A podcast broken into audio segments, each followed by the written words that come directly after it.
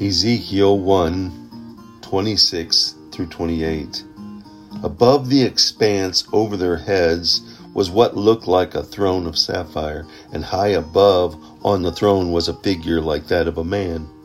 I saw that from what appeared to be his waist up, he looked like glowing metal, as if full of fire, and that from there down he looked like fire, and brilliant light surrounded him like the appearance of a rainbow in the clouds on a rainy day, so was the radiance around him.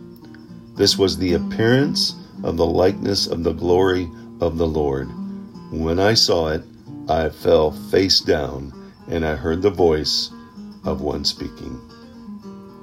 Hmm. Ezekiel has this vision, and this vision reveals God's absolute moral perfection.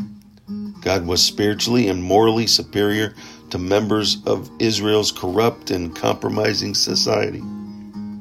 Ezekiel wrote to let the people know that God was present in Babylon, which is where they were, as well as in Jerusalem.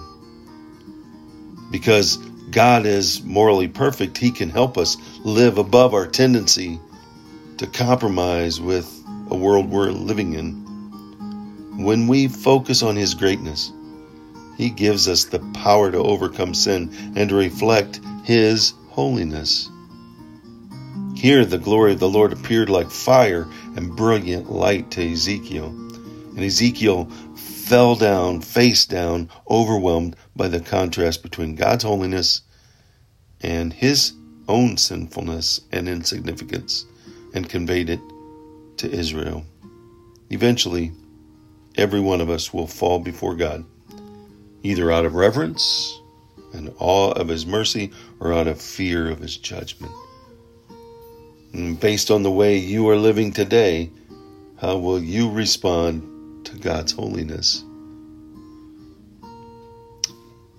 You know, this rainbow that He's seen over the throne symbolizes God's never ending faithfulness to his people, just like he had it appear to Noah after the flood and his promise to never again destroy the earth by a flood, so this rainbow symbolizes God's promise to preserve those who remain faithful to him.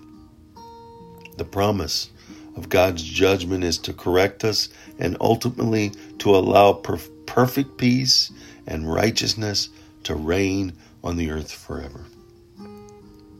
Let's walk in that abundance of the promise and trust in Him and stay focused on Him and believe in Him and walk in obedience.